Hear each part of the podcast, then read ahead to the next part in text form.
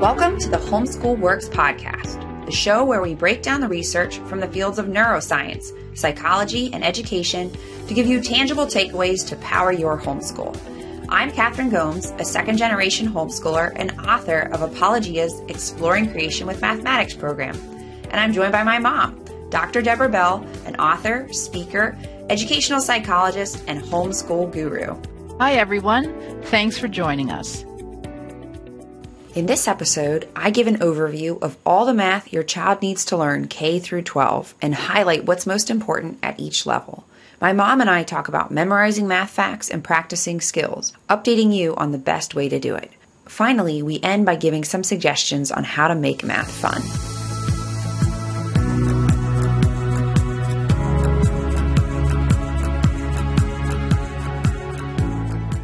Hey, everybody. I started AIM Academy in 2011, and today we offer more than 150 online classes for homeschool students 4th through 12th grade. Our approach to teaching online classes is research driven. Our goal? Your child's success measured by academic achievement, increased interest in learning, and personal satisfaction in reaching his or her goals. If you'd like to know more, you can check out AIM Academy at deborahbell.com.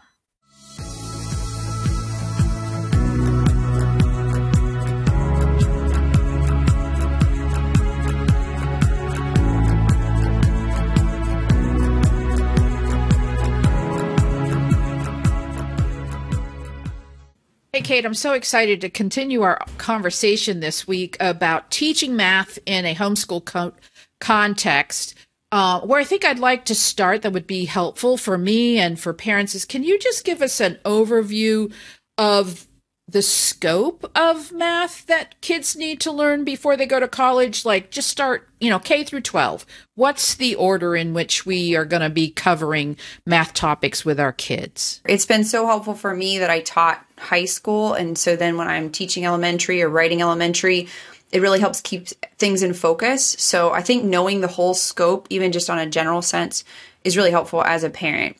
So i'll start with elementary keep in mind that in elementary mathematics, the main thing we're learning how to do are for the four basic math operations. Um, first with integers or whole numbers, and then with fractions, decimals, and percentages. So you know the four operations: addition, subtraction, multiplication, and division. And you start by learning how to add and subtract numbers, and then you work up from there. And then what happens next? I mean, so basically, I think that's arithmetic, right? When the kids have all of, they're working with real numbers and they're right. manipulating those real numbers to solve real world problems like uh, length and volume. Um, what happens yeah, next? Absolutely. You know, how does it get more complicated?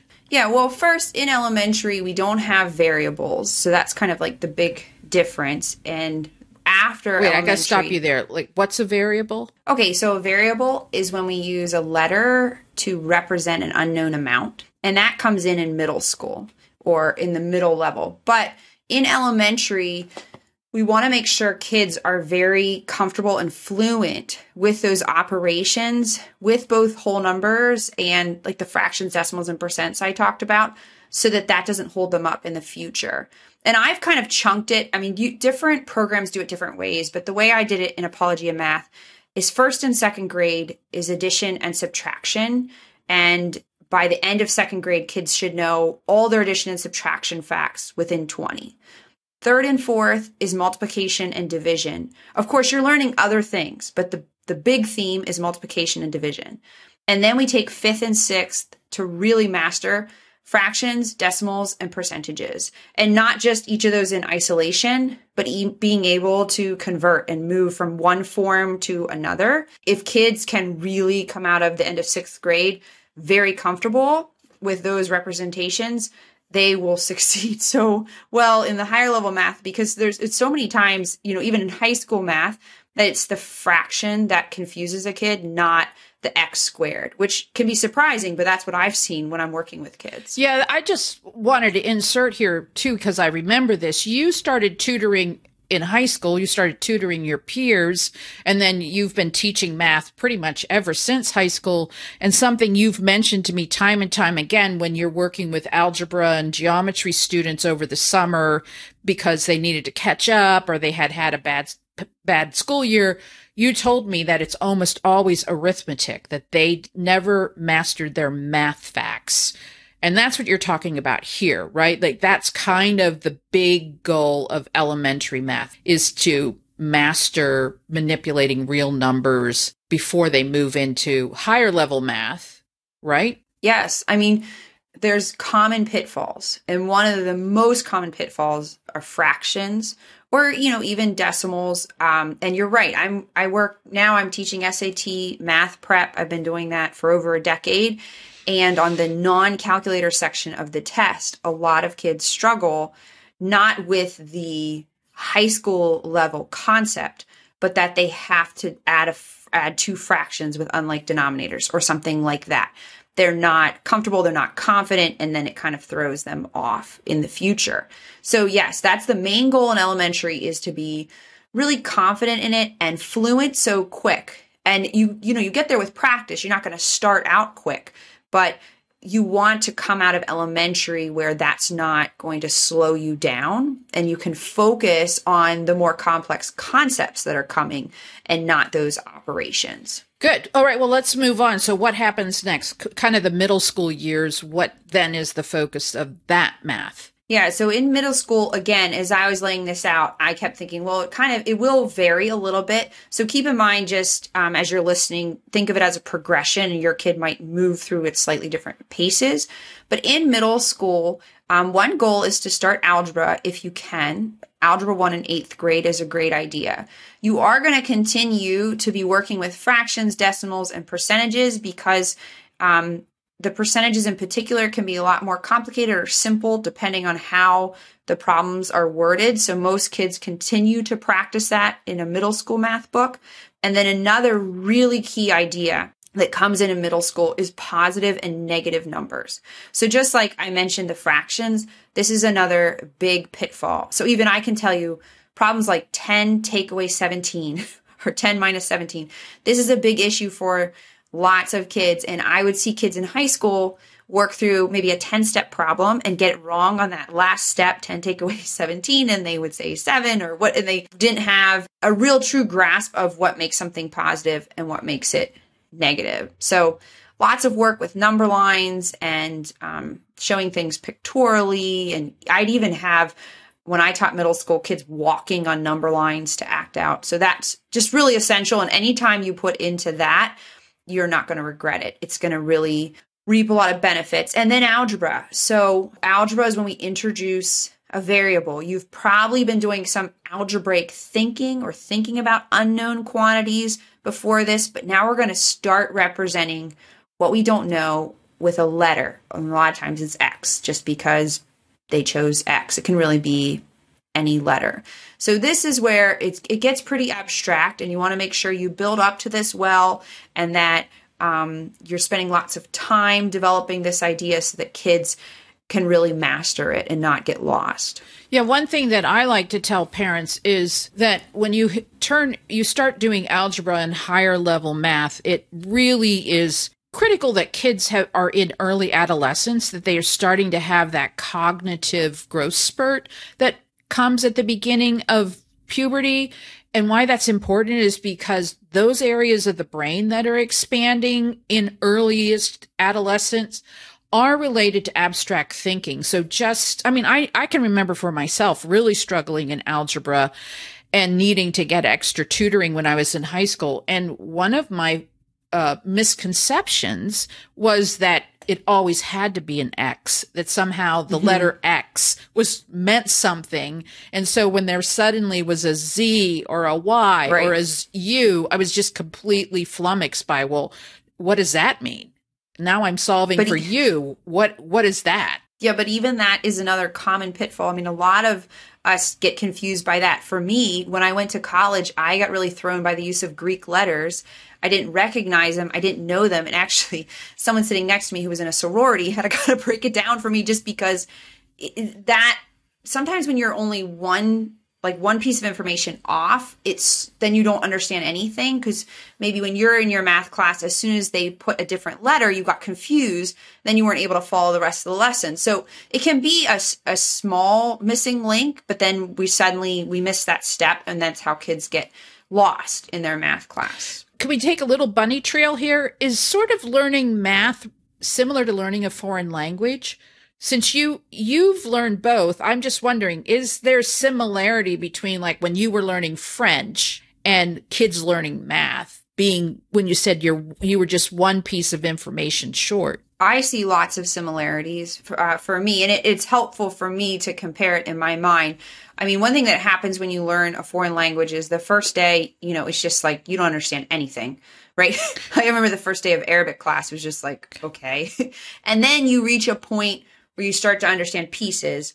And then there's a point where you understand enough French or enough Arabic that you learn that you can then learn more French and more Arabic. Like it, there's a point in French fluency where you can ask someone what something means in French and they can explain it to you in French, right? The same thing can happen in mathematics.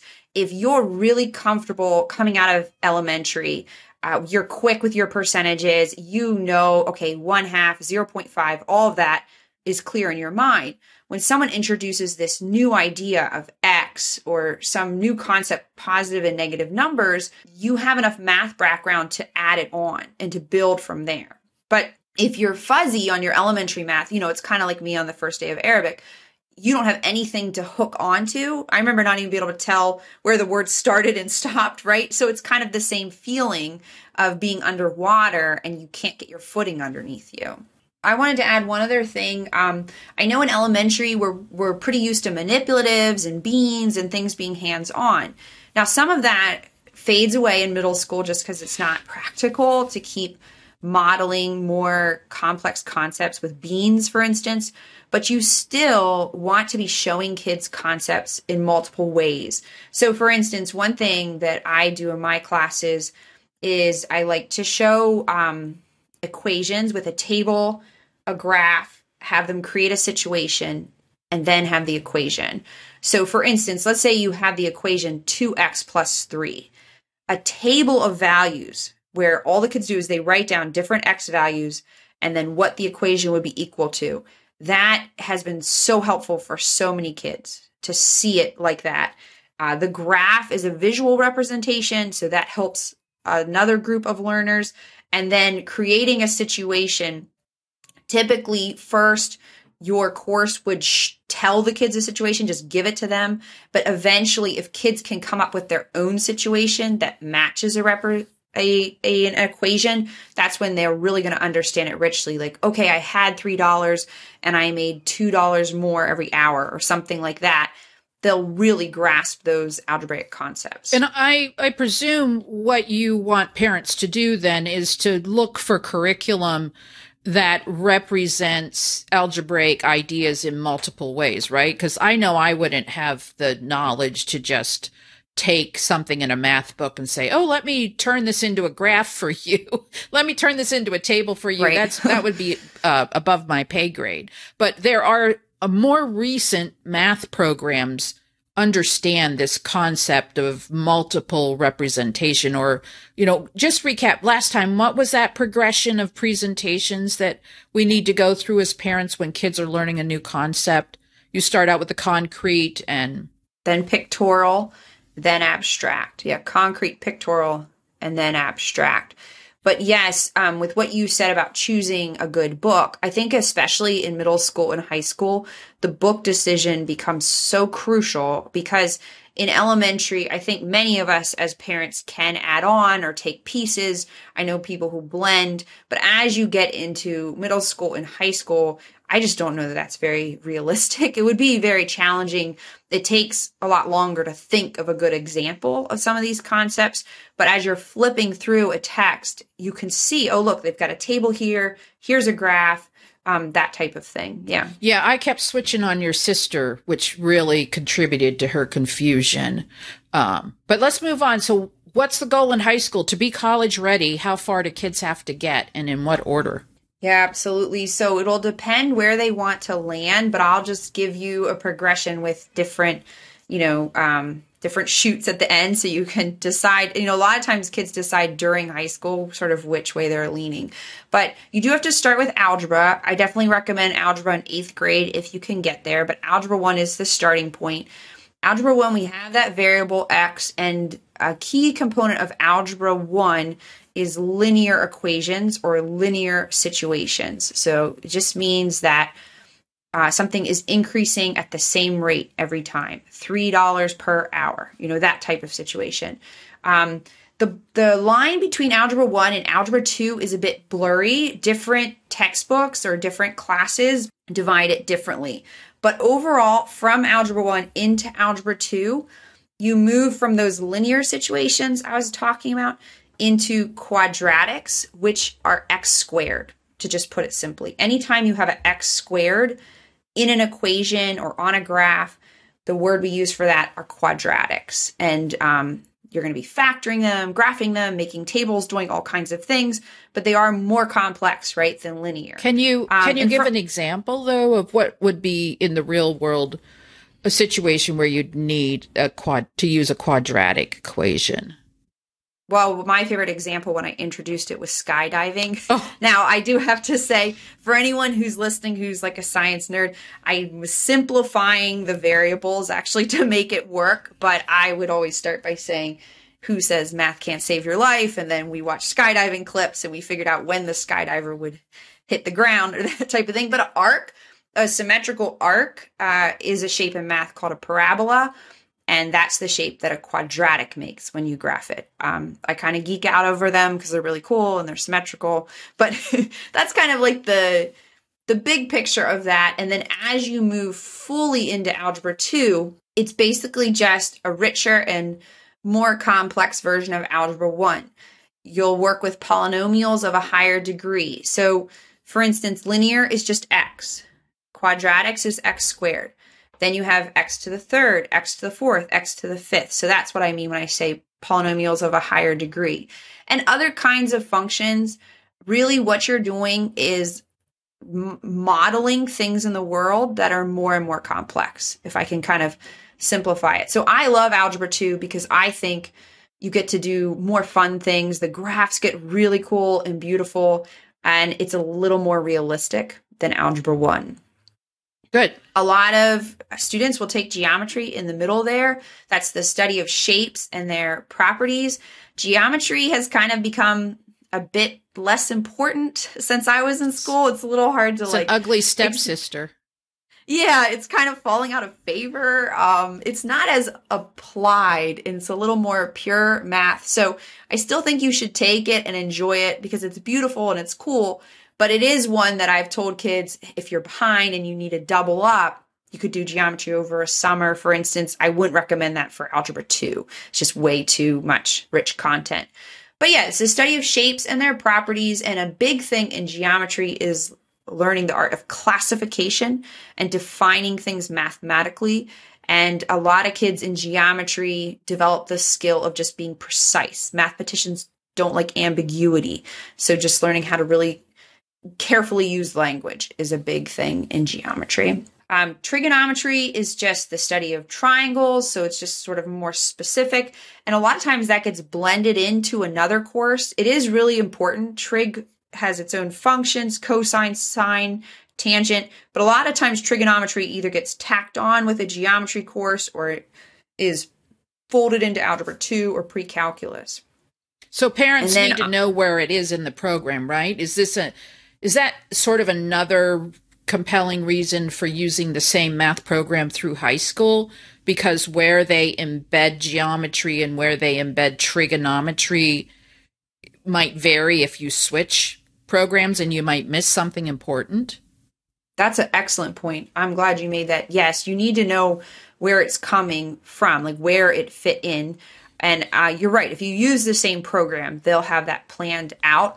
But I've even seen with kids in my co op that they benefited from seeing it twice. So um, at our co op, it was in the Algebra 2 course, but I was the geometry teacher and I love trigonometry. So I hit it pretty hard again. And I think that they, the kids said it was really helpful to kind of had two shots at it to really learn it well. Because then when you get to pre calculus, it's essential. It, it's crucial. Well, and, unpack that.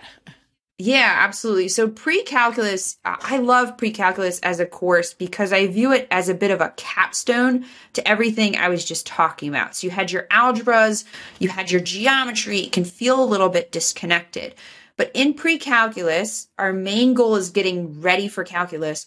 But in order to do that, we kind of synthesize and make connections between all that other high school math. And a lot of kids, it clicks for them in a way that it maybe didn't before. It feels less isolated, and we start to really see connections between algebra 2 and geometry and the trigonometry functions and all of that. Um, and um, pre-calculus oftentimes has statistics uh, folded into it, which is just a wonderful field of mathematics that a lot of kids can grasp more easily because it relates to data and that's something they can, you know, understand and see in the real world.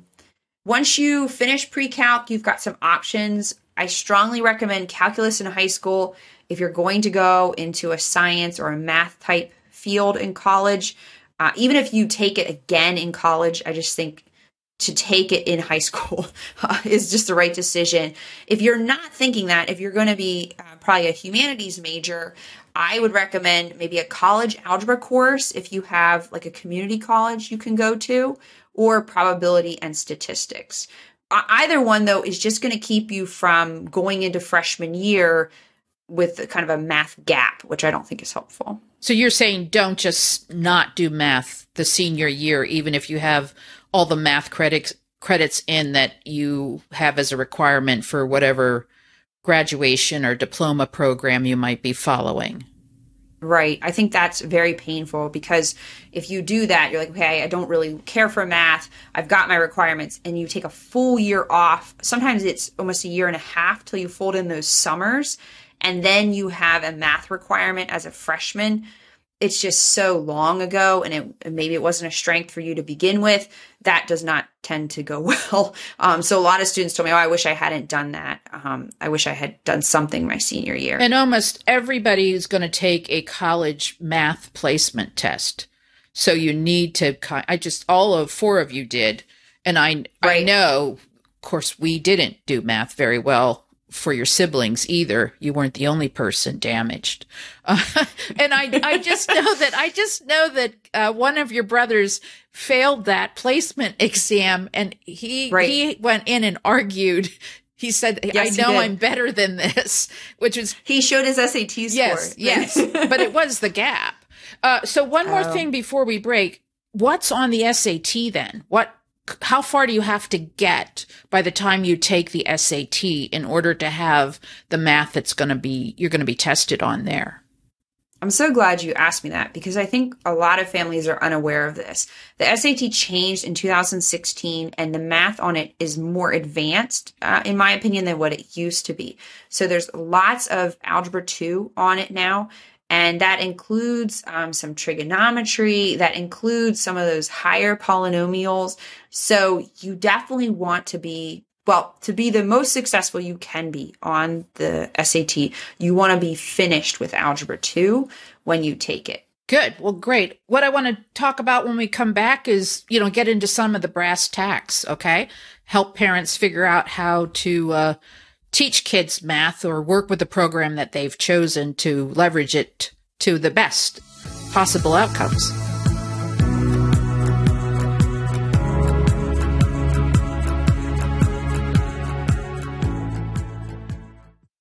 Hi, folks. This is Deborah. I want to tell you about Katie's elementary math curriculum, Exploring Creation with Mathematics. It's published by Apologia. I know this is a proud mama speaking, but I think this math program will be a game changer for your family. Katie showed a very early interest in math. Unfortunately, that was not a strong suit of our homeschool, and she pretty much had to figure out how to do math without much help from me. So Katie knows firsthand what a challenge teaching math can be for homeschool parents. It is her passion to fix that for you while inspiring your kids to love math the way that she does. Her program is grounded in the latest math education research and a solid understanding of homeschool reality. Your kids will love the bright colors, the games, the hands on activities, and science based unit projects. You're going to love the easy to follow step by step illustrated lessons, abundant reproducibles, and a wonderful answer key with parent friendly teaching notes and images of student pages with answers filled in. You can find out more and download a sample at apologia.com.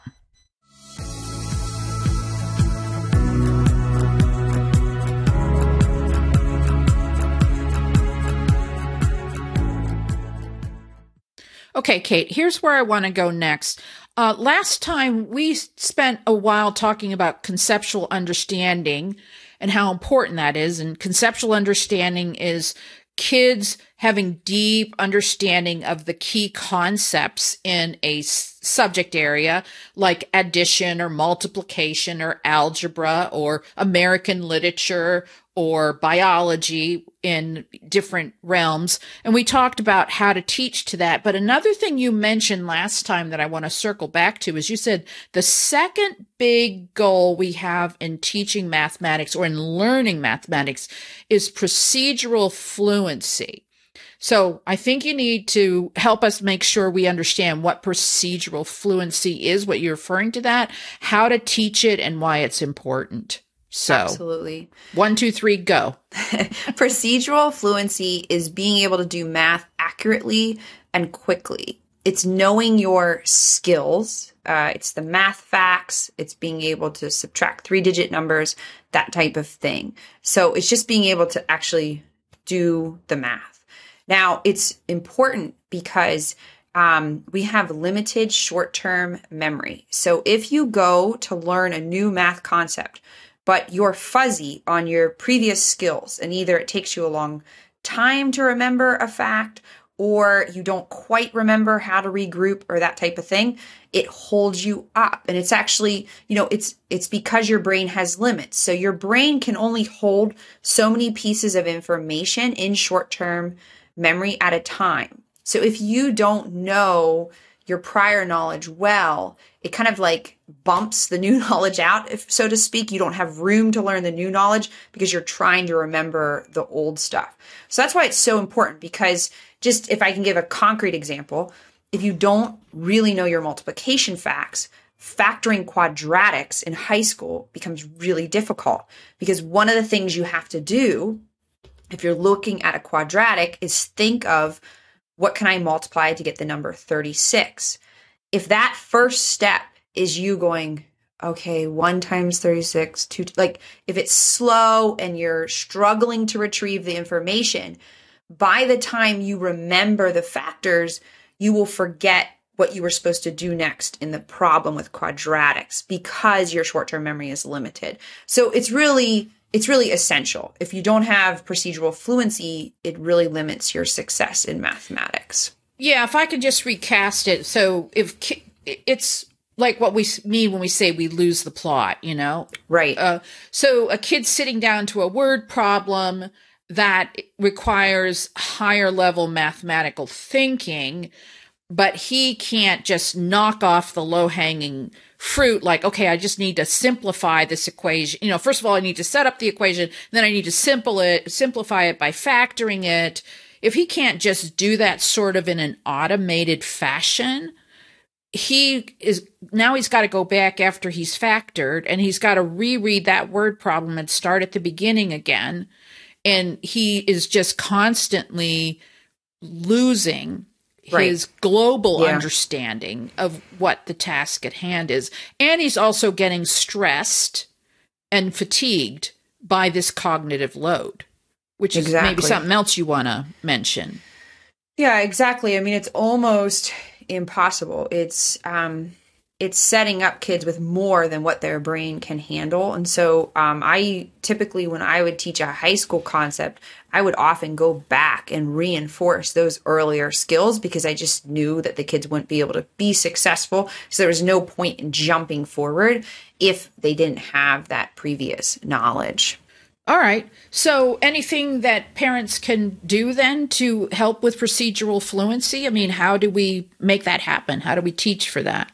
There's a lot of research and I continue to be amazed by how well it works. I don't know if that sounds silly, but I you know I'm reading this research all the time and incorporating it in Apologia math, but still when I use some of these things when I'm teaching my second grader, it's just like wow, it, this really works because yeah, research works. Research works. Uh, you know, try it and you'll see what I mean. The the first one is spaced repetition. So researchers have found that when you're trying to move something from short-term memory to long-term memory, or when you're trying to really get information into your long-term memory, you should use spaced repetition, which just means that you're going to practice it repeatedly over time. And you need to take breaks in between, you need to sleep in between. It can't all be in one sitting. And this really, I mean, this is one of the ones that has amazed me. Um, I was working on subtraction facts with my son. We had two weeks set aside to memorize a certain group of facts. And day one, he might not know them at all. Day two, he's still, you know, really struggling. And then day three, it starts to click. And we just keep doing it. We honestly only work on our facts for about five minutes, maybe 10 minutes if we're playing a really fun game, but we do it really consistently every day or three days a week and it always clicks. Like that second week, suddenly it's really clicking and he knows it quickly and automatically. And it's not stressful because it's right there, but it takes that time, that spacing out to really get it. Yeah. And, you know, um, that makes sense to me, Kate, because one of the ways in which our brain functions is it consolidates learning during while we're sleeping. Okay. It's it's happening in the background. It's sort of like while we're in the process of engaging and learning and their kids doing his math with you, uh, we're not really consolidating and moving into long-term memory as the main operation that's taking place at that moment. We're really working in short-term memory or in working memory at that time.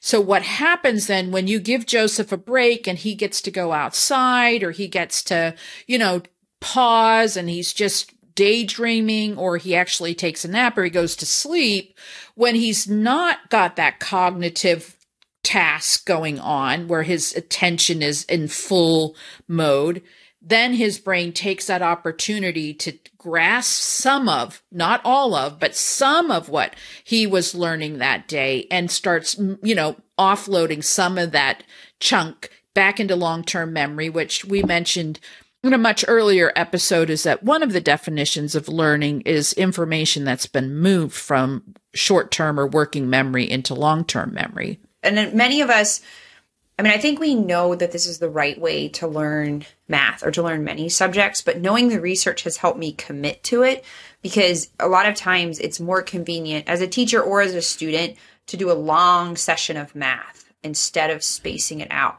But I've started sharing this with my high school students at our co op each year and explaining to them you really need to do an hour a day over five days or over four days minimally. You can't cram it because this is how your brain works. And that has really helped them because then they know when they're looking at their schedule why they need to prioritize setting aside that chunk of time each day so that they can sleep. And like you said, their brain can make those connections when they're not focused on the mathematics. So do you think like some kind of skill practice, skill and drill ought to be like a, a, routine, sort of like in sports, you always start with, okay, we're going to work on some of the, we're just going to practice layups for five, ten minutes. Should there kind of be this constant routine of working on their math facts while they're in, in elementary? That's a great analogy. I mean, I like that idea of the sports team. And yes, I agree. You know, it's sort of like you're stretching before you do the practice or the drills, like we used to do the dribbling drills. Yeah, I think skills practice is the term I used for it in apology Apologia Math. But um, we set aside five to 10 minutes a day to do skills um, before we learn a new lesson. So if you want to separate it in your mind, what we're talking about right now is rehearsing something they already learned. You're just practicing something where the concept was already taught. You already learned what subtraction is, but we're just going through flashcards or we're playing a game, but we're not learning anything new. That should happen every day for five to 10 minutes. And you don't need to make it 30 minutes, like quick. It can be something really fun and elaborate, or it can be something super simple. Sometimes I just print off a quick worksheet and he just connects things, you know, and it draws lines and we're done. But putting it in front of him and then learning a new lesson or a new concept, that's different. That that happens in a different way.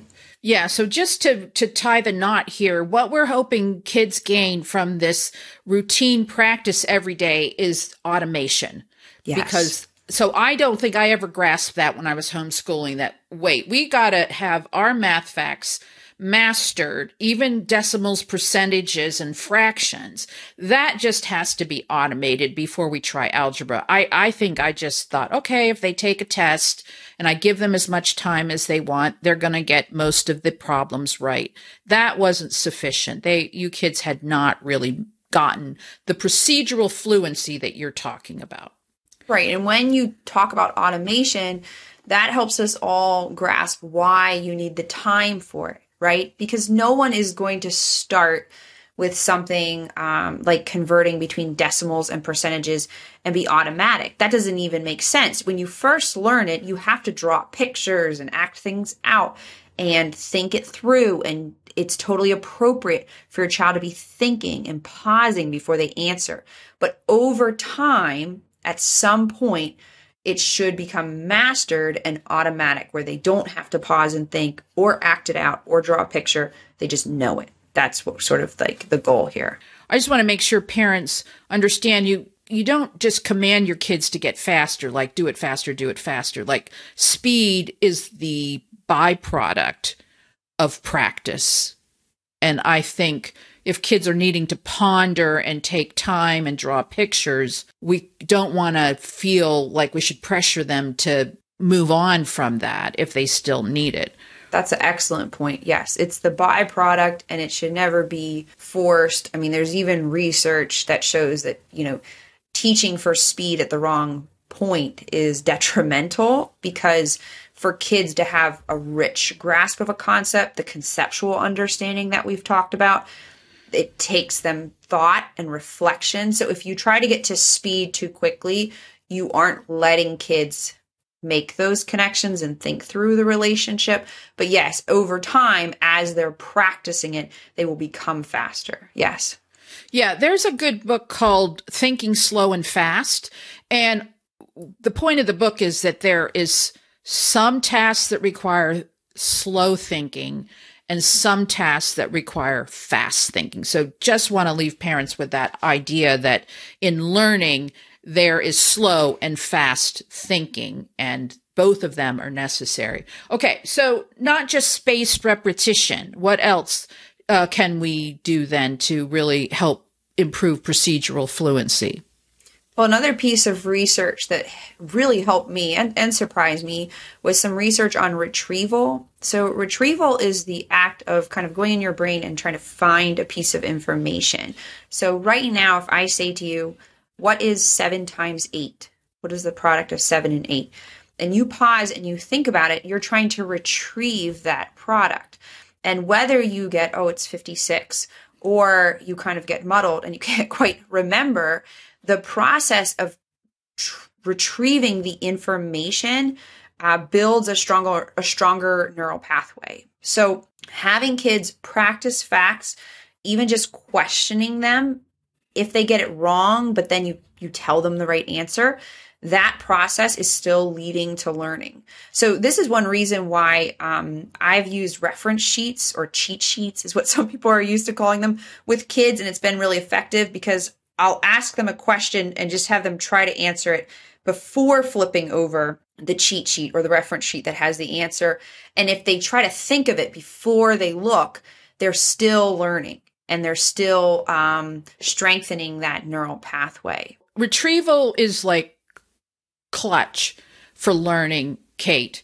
In any scenario, for example, this is why multiple choice is not a really good assessment of student understanding it's much better if they have to generate, produce the answer without any uh, clues, because that's going to force them to you know to think through okay how do i solve this and another mm-hmm. thing too just before we move on is it's really good to open the lesson whether it's math or science or literature like hey what did we talk about yesterday and right. have the kid have to bring to mind whatever was learned yesterday. And you can coach your child through that. Don't give him the answers or don't tell him. Like when we're telling kids stuff, they're not learning. Making them answer questions, sort of the Socratic method, is really um, promoting what you taught. It's strengthening neural pathways. I mean, you could take an MRI at the beginning of the school year and then take an MRI at the end of the school year if you could afford it. And you would actually see the synapses and the neural connections have thickened in your child's brain. And that is actually a measure of learning that's taken place. Yeah. Yeah. And then uh, one more, if I'll just give one other one, is chunking. So um, this really helps with learning facts or learning a large group of information. You always want to give kids a group uh, that's related. That's what I'm referring to as a, a chunk of information and build from there rather than giving them a big pile. So um, a specific information, a specific example. When I teach multiplication facts, we learn them in families and we start with the easiest ones. So the twos multiplication facts are pretty quick for kids. A lot of kids already know them because they're doubles. They're just kind of fun. So we do twos, fives, and tens and just practice those as a chunk until your child really knows them. And then add in threes and fours. And if a child can't figure out a threes fact, they can sync up to it from a twos. You know what I mean? You can build on, but you want to do that with everything, with all the different um, skills you're practicing. If you're working on percentages, you would start with the benchmarks 0%, 25%, 50%. You know, start with the easy ones and then start adding in ones that are a little more complex. That one, uh, that's been so helpful for me for just making it feel more manageable for kids and students because the amount of information that they see they need to practice or learn just doesn't stress them out to the same level. And then you add a layer and you add a layer instead of just like, here, you need to learn all this. Yeah, that's, uh, I think that's a wonderful, um, concept or strategy to really leverage in mathematics because unlike many other subjects, as you said earlier, mathematicians don't like ambiguity. And so math is a very elegant uh, language. There's a lot of patterns, as I learned from you in, when you were younger. And so there are a lot of connections that should be obvious and natural for parents to make when they're teaching mathematic concepts, that everything is sort of related and connected to previously learned knowledge in some kind of meaningful way that we can make sure that we're making for our kids. Yes, and a lot of times the connections our kids make are different than what we would make. So, um, you know, I had a student who would do multiplication facts from the square numbers. If you said six times seven, they did six times six and then went up. And I find this like endlessly fascinating. My son does, his connections are all different than mine. We don't do problems the same way. But as long as you are making those connections, you're going to grasp it. And then, it's kind of your math personality, which connections you see first. Um, that's just part of how we're all made differently. Great. Well, let's take a break. And when we come back, Kate, um, I just want you to wrap up with ways to make math fun and meaningful and all the pragmatic, practical te- tips that you haven't had a chance to mention yet. Let's, let's leave parents with those. Great.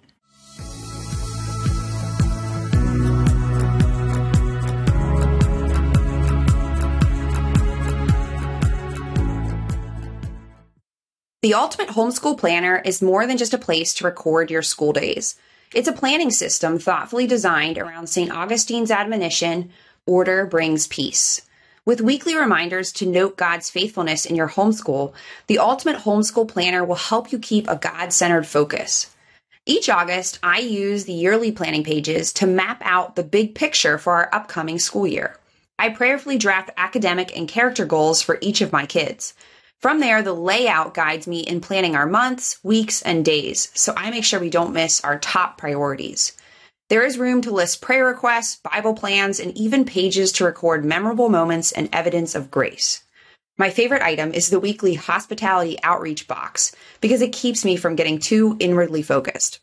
If you are looking for a planner that will guide you towards your long term goals while maintaining your flexibility and freedom, then this is the planner for you.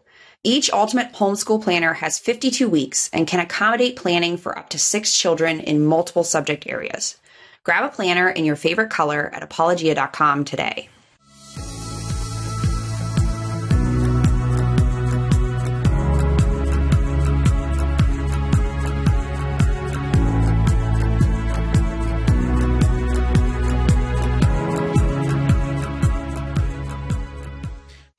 Things have been kind of heavy here, Kate. So let's uh, let's uh, lighten it up and give parents some tips for finding joy in mathematics and how we can lighten it, the mood that surrounds doing math in a homeschool context.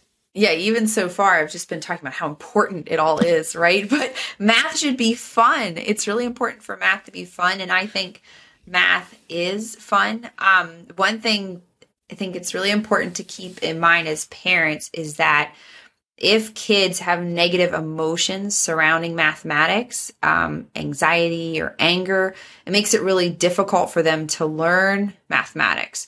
But if you can take some time and some resources to really focus on showing them the beauty and the excitement and the patterns and to make math fun, uh, it's not just great because then they're happier, but it prepares their mind to learn better and it really pays off in the long run.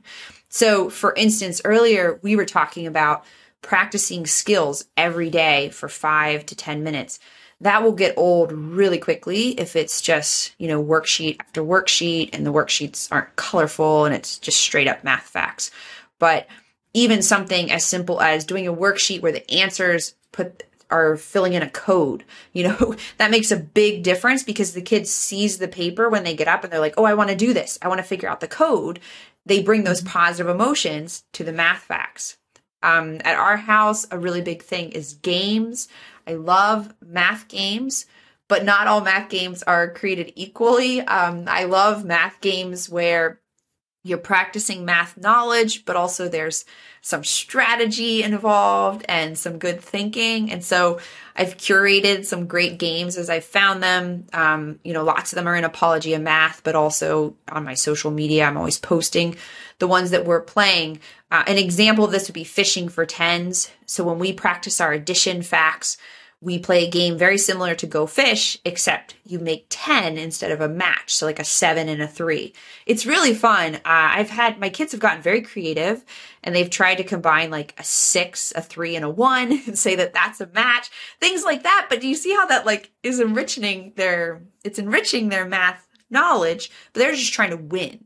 They're not even really thinking about, oh, I'm doing math right now.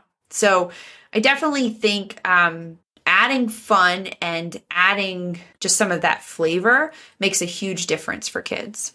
You know, uh, we've we've been really transparent about what a flop math was at our house. um, I would have to say it, the formal math was a flop, but why I think my four kids ended up still being really good at math and three of the four having math related degrees is your dad had you guys playing cards and strategy games really Chess. young. yeah, but I think playing cards like playing spades, for example, where you had to keep track of your numbers, I just think that contributed to you do you both you all develop some sort of conceptual understanding of mathematics through those games. Sure. I mean lots of games have math involved in them and have a lot of probability embedded in them and strategic thinking is is so crucial in math just being able to plan ahead and think that way. Yes, absolutely. Well, and the other thing that happened which was serendipitous, I mean it's or coincidental though I would say it was sovereign and providential, um, is that uh, a friend of ours started math club, right? Right. And invited you to join. Like she was a member of our co-op. Just kind of unpack that for folks. Sure. Yeah, we were in math club at co-op. Um, we did. Well, I don't know about my siblings, so I'll just speak for myself. Uh, I just remember it was an elective, and we did different math games like set. I'm sure there's some people listening uh, who are familiar with set. Um, we did a game called petals around the rose where the whole point of the game is you had to figure out the rules. And so you had to think really mathematically for like what was eliminating and what wasn't. Uh, it was actually a pretty deep game.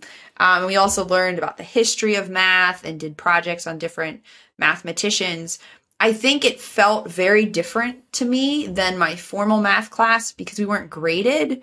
Uh, there weren't tests. There wasn't any kind of sense of like pressure. It was all just sort of fun. Like we're just doing this because it's cool. and so then it showed you this side of math uh, that felt different. And then I was able to take some of those ideas back um, into my formal math class. And you're doing something similar now too, don't you? Get the neighborhood kids together for math club or something like that? Yeah, I host math days uh, whenever I can. So the necessity of it, like how it started, is I needed to try out things for Apologia Math, and I do have families that try the whole um, program, but I have certain projects that I just want to like see how lots of different kids feel about them. So um, I like several times a year I host a math day and I pick a theme. I think the last the last one I did was fractions. There's always food that's like really key. Um, so we learned fractions by cutting up oranges and I think we cut up a pizza. Um, but then we play games and then we do a couple different activities. I keep it really light. It normally happens in the summer, so I'm always committing to the parents that it's not going to be too intense and it I create multiple entry points for kids. So, like, if a kid doesn't know as much about fractions, I just kind of give them a reference sheet so they can still play the game. It ends up being a ton of fun, um, but it does also help. The parents have told me it really helps not not just with math knowledge, but a lot of kids have come to math day and realized oh, like math can be different than I thought. Like, mm-hmm. I mean, I'm really excited about it. I get really like excited for math day. And then I think um, this sort of shows them like, oh, math is different than I thought it was. Yeah. And for the parents out there who are like, okay, I don't know, nobody's offering that where I live. I think this is a big part of our duty as homeschool parents is to keep our eyes open for opportunities to have a prayer list, to ask the Lord to show up and be faithful and surprise us with his provision. And so I think you just need to make connection with other homeschoolers and what gift do you have to offer to the homeschool community that you can start organizing i had a writing club and mm-hmm. here's katie you have a math day like we just need to look for those people or if somebody you know, offers to right. do something that's math related, like seize it and realize, wait, this is just as important as us finishing this textbook. In fact, it may be more important than finishing the textbook because it's going to really help my kid to have positive view of mathematics and have increased sense of success with math. Oh, I can use math for things that I find fun and meaningful. Yeah, I mean, it's really hard to fake passion. Like, if you're not excited about something uh, yourself, it's really hard to teach it passionately. But as homeschool parents, if we don't do what you were just talking about, mom, if we don't network or bring in those people, we'll end up limiting our kids by our own strengths and weaknesses or our own preferences, I guess is a better phrase for it. And I just you know, a goal is to be open to what God has for my kids and not just what my preferences are. And so I think we just have to connect. You know, I can bring math to the table who loves history or who's like really amazing with crafts or music. And uh, in that teamwork, we end up with the best possible homeschool programs.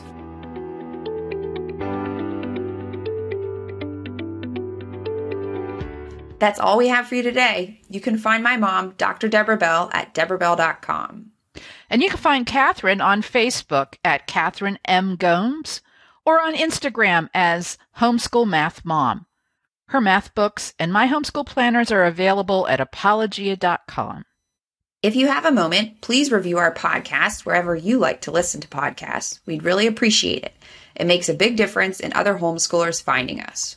Thanks for joining us. And remember, you've got this.